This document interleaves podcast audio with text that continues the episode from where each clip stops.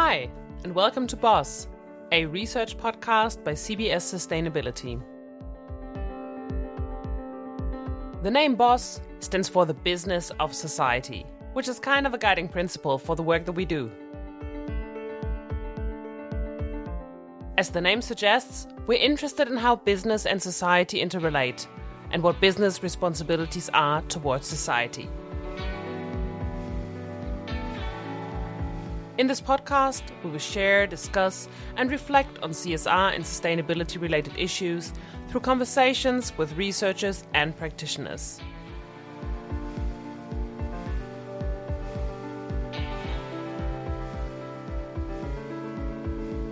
My name is Sarah. I'm Center Manager at Copenhagen Business School, and I'm the host of this podcast. Featuring our colleagues, we aim to inspire you to reflect and take part in the discussion on how to transition towards more sustainable practices for organizations and government, and for you and me.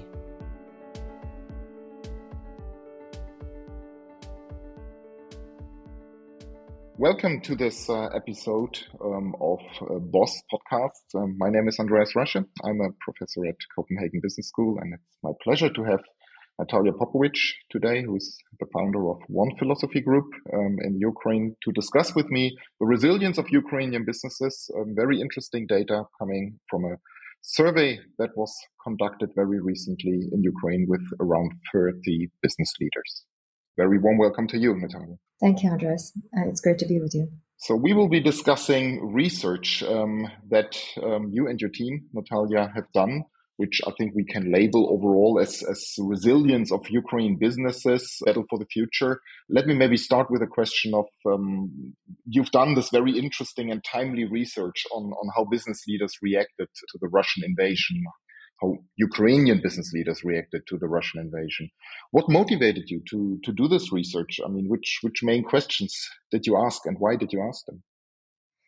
Um, well, first of all, this research is a um, third annual uh, research of resilience of Ukrainian organizations and businesses that we are doing. Um, the first two happened during the times of the pandemics, which we thought were already, you know, testing uh, the the resilience of Ukrainian organizations. They did not have any um, previous entrepreneurship memories of uh, hundreds of years ago to guide them through that mm, peculiar challenge but we felt that it was extremely important to record um, the management practices, the leadership practices of companies that are facing probably the biggest challenge of their life, which is the uh, largest uh, war in Europe since World War II. Um, and as the resilience of Ukrainian companies and organization is undergoing this powerful stress, we felt it was important to put it into writing and put it into history and maybe share it with other practitioners and uh, um, executives worldwide. Uh, Ukrainian businesses right now work under shelling uh, in extreme circumstances with uh, power outages happening uh, every single day, with people who are working on extreme psychological um, stress, sometimes without heating, water supply. And, uh, you know, while in other countries, companies can calculate their profits for the last year, do their annual kind of reporting. At the same time, uh, Ukrainian business people have to calculate not just the numbers of uh, what they've managed to earn, but also the losses of lives uh, of their employees um, and the levels of support that they have to extend to support the Ukrainian economy functioning through this war. So while Ukraine is battling for, for its future, while Ukrainian companies are struggling for uh, survival and for, for life, um, and you know it's um, this resistance that Ukrainians are showcasing that we felt was worth documenting and studying. That's why we decided to go ahead with this research uh, this year in, in particular. Okay, that's fascinating research. Also, because we know so little um, um, about what is actually going on within Ukrainian businesses. So it is a very unique data set um, you you have created here. Um, before we move on to the results, can you can you maybe just briefly explain to the listeners here what is resilience in your perspective? Um, how do you define resilience? Because the entire survey was designed around this concept of resilience. We define resilience as uh, the company's ability to not just withstand a certain shock, uh, which was the pandemics or is the war, but to what extent uh, companies and organizations can take at the circumstances that they're facing and uh, if possible, you know, to a certain extent, turn them to their advantage. So not just uh, survive and resurface, if we're thinking of analogy of uh, trying to swim in a storm, but actually be able to gain advantage by developing the muscles to be able to become stronger. Um, so this is what we are trying to um, discern in the in the course of this of this research. Resilience from the perspective of one philosophy and our methodology that we developed over the past couple of years, which includes resilience radar, kind of as an assessment tool to measure resilience, includes looking at uh, particular pillars of it uh, that are demonstrated by any organization. And those are things like purpose, um, you know, why a company exists, uh, how employees perceive it, you know, does it really have a purpose? Um, the company's um, adaptability and the company's ability to innovate. Those are two very critical elements that we are um, assessing. Uh, lots of innovations have become critical for companies to get them through pandemics, and lots of innovations are helping them to get through the war. Um, and then kind of three others um, um, that are very important to, and more customer facing are the strength of the brand, the brand trust before the crisis hits or before you know war happens, the team um, and how team interacts and, and to what extent uh, team is able to continue be a team even under the most uh, you know difficult circumstances. And the strength of the relationship with customers even if the portrait of the customer is changing completely which is happening with many of the ukrainian companies right now. So those are sort of the questions and the pillars through which we have formed the questionnaire asking um, the leaders of businesses what has changed for them in how they communicate with their employees, what has changed them in, in how they are communicating or addressing their new customers' needs. Uh, have they found their innovations useful for the survival and existence of their companies? Uh, and also what keeps them going, uh, because every single day they're facing a new challenge that they need to resolve. Thank you. Let's maybe move to, to the results. I mean, you you mm-hmm. indicated you've done very interesting research. Uh, what what do you consider the, the main takeaway from the research? I mean, I know that there are many takeaways, but I mean, if you really had to condense it down, what should stick to business leaders, also in other countries, you know, when they consume this research that you've done? I think uh, one of the main takeaways is that um, the preparation um, of the organizations for um, uh, for challenge like this um, is extremely important. And uh, those companies that we have spoken to, the ones that feel that they have done, if I can say well, even under this most terrible of circumstances, are the companies that have had good strategies of development before, those that, that were looking at the more longer term uh, strategic trajectory of, of their companies those are also the companies that have been extremely transparent and uh, and led their business well, and those who built significant trust towards themselves, towards their brand, even um, you know before the war. Uh, those have certainly helped you know companies survive through the most significant trials. 86% of people uh, of that we've spoken to, the managers that we've spoken to, talked about the importance of strategy in, in, in the interviews. And of course, you know, many may change some tactical plans throughout the war, but their kind of big idea, the big purpose of their business stays the same. I just recall um, in an interview, Taras Chmut, he is the head of the charitable organization called Come Back Alive. And he noted that, you know, their work on strategy before the war and the fact that they had extremely high level of uh, trust of, um, you know, their, their customers to um, trust them their funds even before this war started. This is what built uh, basically their ability to do so much charitable help um, um, in, in 2022. Contributions to this organization's accounts, just for your understanding, increased from 30 million annually to 5 billion in just six months uh, because of all of the steps that they have had before. So being prepared is uh, is extremely important um, takeaway from this. That's uh, enormously interesting because, of course, this shows the importance of, of forward-looking thinking, strategizing, and it also kind of shows what what we know from academic research in this area that trust is sticky. I mean, once you build it up, it tends to stick. Your results also show, you know, that in times of war, companies focus much more on, on, on the team spirit. Maybe, maybe that is not precisely the right word, but this is at least um, when, when I've uh, flipped through the results is something that caught my attention. Companies support their employees in various ways. Um, they try to keep up a strong identification with the company. Uh, wh- why do you think have business leaders turned towards people management during times of war? Well, I think it was very uh, clear for um, the business leaders that, um, the, regardless of the sector that they come from, that you either have people and you have business, or you don't have people and you don't have business. That it's not about your infrastructure because that infrastructure can very, very quickly in times of war become abandoned. Um, but it's about the people and their spirit and their ability to stay if needed and continue to operate those factories, to operate those plants, to continue to run these clinics and provide you know care for for the for the customers and and and if you're in a in a, a delivery business to be able to continue to deliver goods to customers even uh, under the most dangerous of circumstances so i think even more maybe yet crisply than uh, during the pandemic times. It was this revelation that um, I think it was was it IBM CEO at some point that who said that you know your business is leaving your you, you every single day uh, when people empty the parking lot of your um, organization, right? So this is exactly it.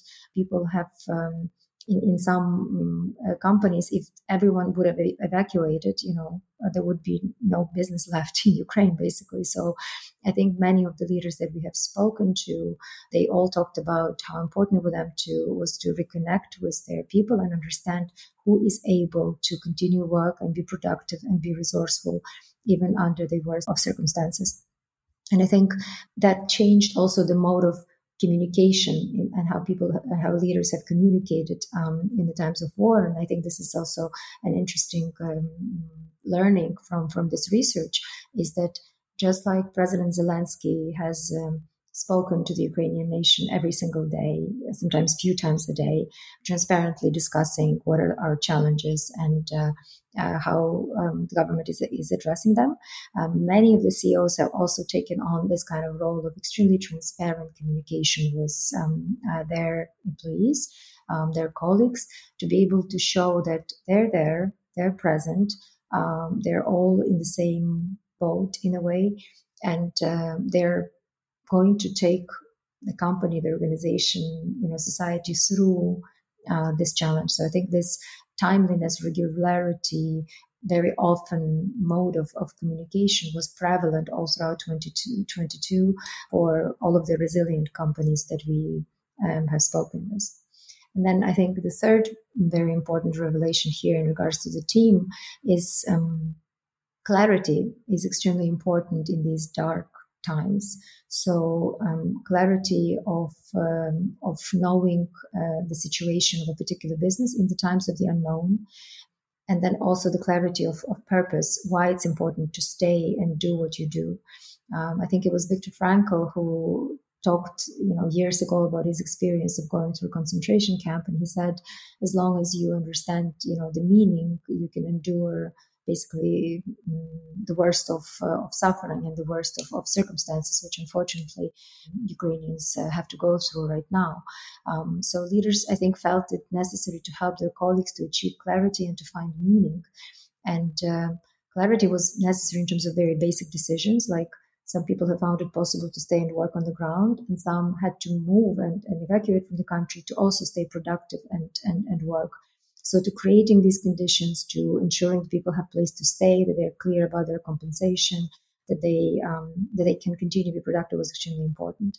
And then another part of of, uh, of that clarity was around purpose. So that's why we saw in cases of Astarta, uh, the big agriculture company, in case of Dobrobut, the big medical clinic, in case of One Philosophy, in case of many other companies, where, for example, the business was going down, but the founders wanted their people to stay productive in charity, in informational, in uh, non-profit type of work so that um, their talent could still be used to um, you know to support um, the country and the society. So providing these opportunities to do meaningful things even in times when you lose all of the meaning during war i think was very important um, important way to sustain the teams purpose is a is a really interesting um, topic um, because it is so much discussed also in the management literature at the moment, right? Everybody thinks purpose is is very important. Did you see a shift between times of COVID and times of war? You know that companies really significantly redefined their purpose and also, of course, acted then um, on this purpose.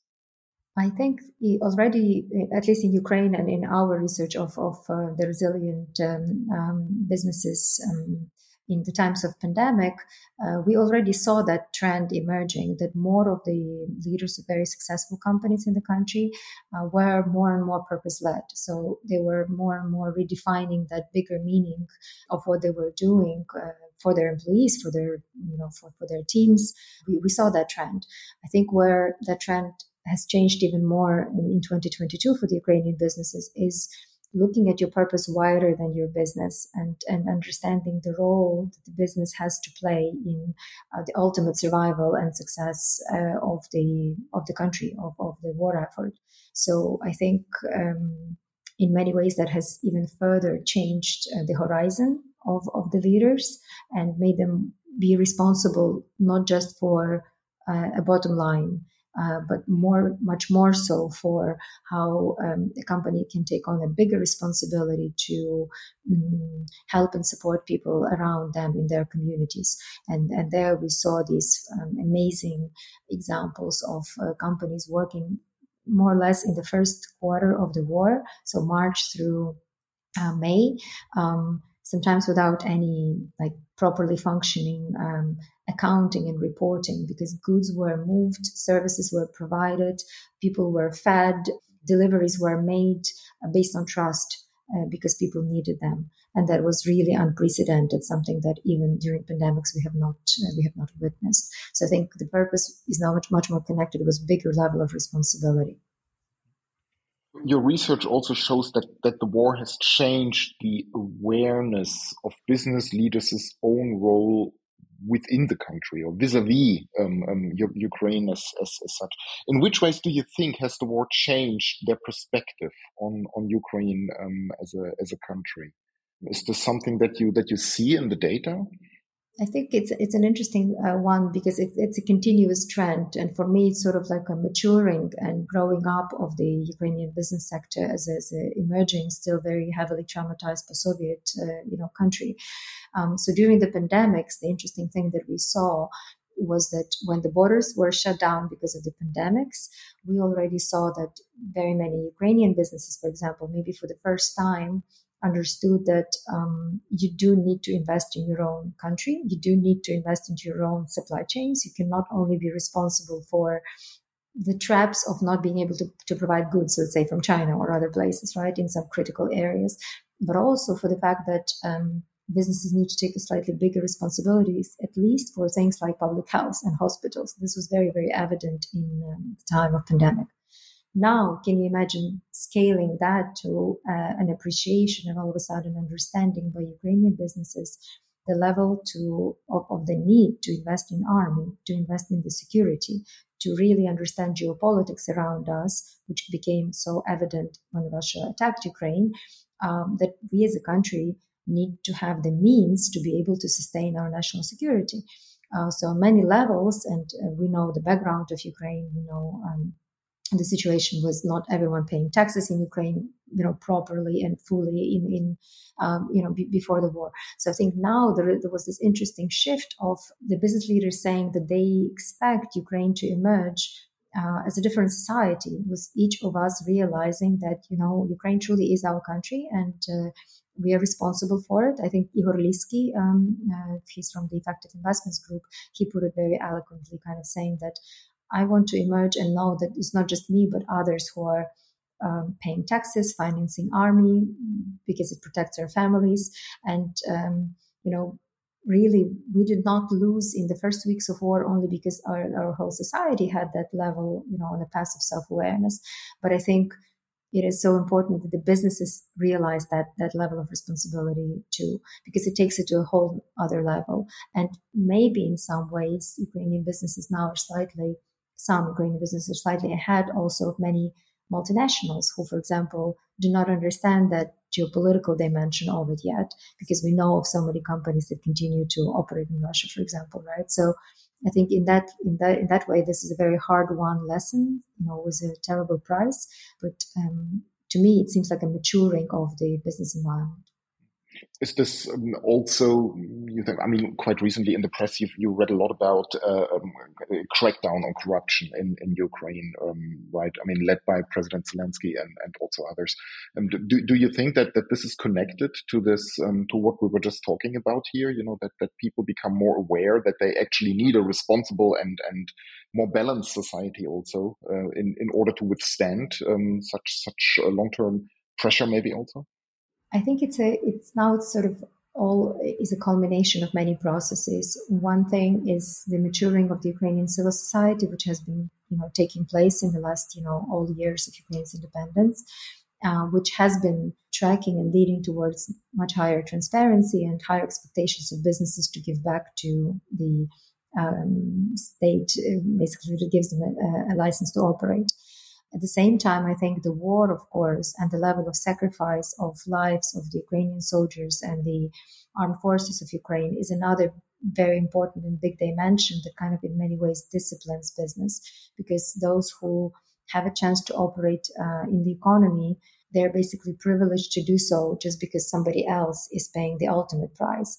And i think there is this uh, growing responsibility uh, that leads to for, for businesses to wanting and, and being able to take on more of that of that responsibility for themselves. And I think overall, people, um, you know, people, millions of people's lives have been disrupted. Millions of Ukrainian women and children have left the country. I do think it makes a difference for a lot of the business leaders to think what should be the precondition in this country for them to come back and if they think from, from that, if, if this becomes their goal, how to create a country to which all of these mothers and children can come and, and live, you know, in, in prosperity and safety, um, that eventually leads to the fact that I cannot tolerate any more of that corruption. I cannot tolerate any more of those unjust court rulings. I cannot tolerate any more of that, you know, petty bribes or, or whatever. So I hope that this is a, a sustained train, you know, kind of a trend that we're um, seeing. You, you will, I guess, uh, probably also do a survey next year um, again with with the, with the business leaders. Um, so, do you think the main findings of the survey would still be relevant, let's say, in in, in twelve months from now, or um, also looking at the? I mean, at the moment, it looks like, unfortunately, that the war will last for some time. So, where do you see um, Ukrainian businesses moving in terms of the dimensions that you measure in your in your survey? I think that um, majority of the uh, conclusions and learnings that we are drawing this um, this year, they will still stand relevant. Um, I think there will be continuous focus on well thought out strategy and uh, extreme risk awareness. I think there will be major focus on how to sustain and develop brands as the customers' preferences and customer portraits are changing. I think there will be even more need, even 12 months from now or more from months from now, to have the flexibility to structure teams that are able to work from multiple locations under basically direst of circumstances and uh, and be very diverse uh, and multifunctional, uh, where people can easily substitute each other in case someone cannot perform uh, their duties or, or, or work because of obvious um, disruption that war brings. I think this open and regular communication between leadership and teams and, and overall teams and organizations becoming much more flat and horizontal. Um, I think that also is something that will continue to be um, a trend um, because it's so connected with, with the other moments. And I think um, adapting to the most current requirements um, of the day from flexibility in, in, consumer portraits, you know, I think this is something also that will, will, will stay on. It was, I think, Alexei Davydenko, the owner from MedTechnica, which which is the uh, retailer um, of uh, medical equipment. Um, you know, he, for example, said that the the customer portrait has changed in, in what ways, and uh, he said it's it's reflects that uh, imagine a, an entire nation, millions of people, dozens of millions of people becoming volunteers so previously, someone would have come to buy something for themselves, maybe for their mothers, maybe for their relatives, but now people are just coming to buy things for other people, people they don't know, but people that they need to donate to or to the military. Uh, so the purpose um, has changed, but the buyer's portrait has not necessarily. Or, for example, you know, um, again, buyer demand has not changed much, but but the purpose and the reasons for it have changed, and, and companies are going to have to adapt, you know, to towards that. But I also think that um, in terms of uh, what I, I think will be critically important uh, is the scenario planning. We have seen too little of the detailed scenario planning among uh, the leaders that we've discussed. So it's great that they've had longer term strategies, but um, majority of them have recognized that they did not have uh, readiness for war in the sense that they were ready towards any particular scenario. And I think um, I was um, again um, positively impressed by communicating with some of the business leaders that we've spoken to, and I hope we will showcase them and their cases in the in the research that we will open to uh, to all um, uh, listeners and and uh, uh partners of Copenhagen Business School. It's the fact that you know with the Ukrainian companies now you have companies that are ready for an even bigger invasion that scenario is written out. They know what they're going to do if that happens. Some are ready for uh, the possibility of a nuclear strike. They know what's going to happen. They know what their employees will do in case that happens. You know, how many companies in the world can say that they have plans for this? So I think that very detailed scenario planning and then working with teams, not just to imagine it in an algorithm, but actually in your spirit, in your mindset, be able to be ready to face a challenge like that that's what I think will stay relevant, unfortunately, because we don't have much optimism that what we're facing right now is going to simply disappear in a year's time. Thank you so much, um, Nataliya. I think these are some some very hard but very very relevant lessons. Um, I think that are equally important. I think um, to to European um, and uh, global business leaders um, around the world. Is there anything you would like to add? Um, or maybe you can also tell us a little bit on where we can find the results of the research. Um, you all have a website, and, and the results of the research uh, will be published very soon. Uh, that's right. There will be a landing where you, will, you know people will, will have a chance to familiarize themselves with key statistics and uh, key quotes, uh, and uh, you, you will also be able to download the full report this year's report will be slightly different from the previous years. We felt that it was important to include almost like case studies of the companies because there was so much uh, interesting insight that was coming um, in with, with every single uh, interview. So we invite um, companies um, and business leaders from different sectors. Just find those that would resonate most with you. It could be per sector, sort of industry, but I think uh, there, there are loads of useful insights in how leaders have not just survived again, but um, have uh, sustained their teams and more, more importantly, are optimistic about their future.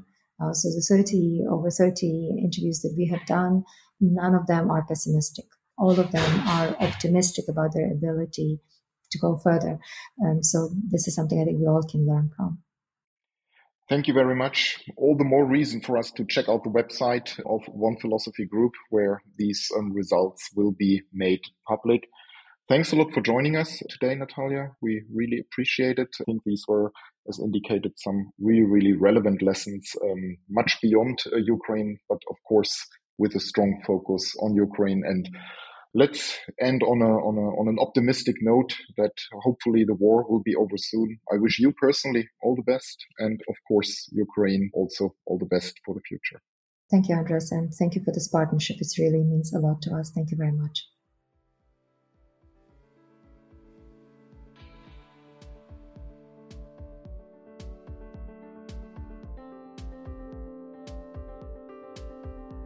Thank you for listening to this episode of Boss. Are you interested in learning more about our work? Then check out our website or follow our Boss blog. The music featured in this podcast is by Crowwinder.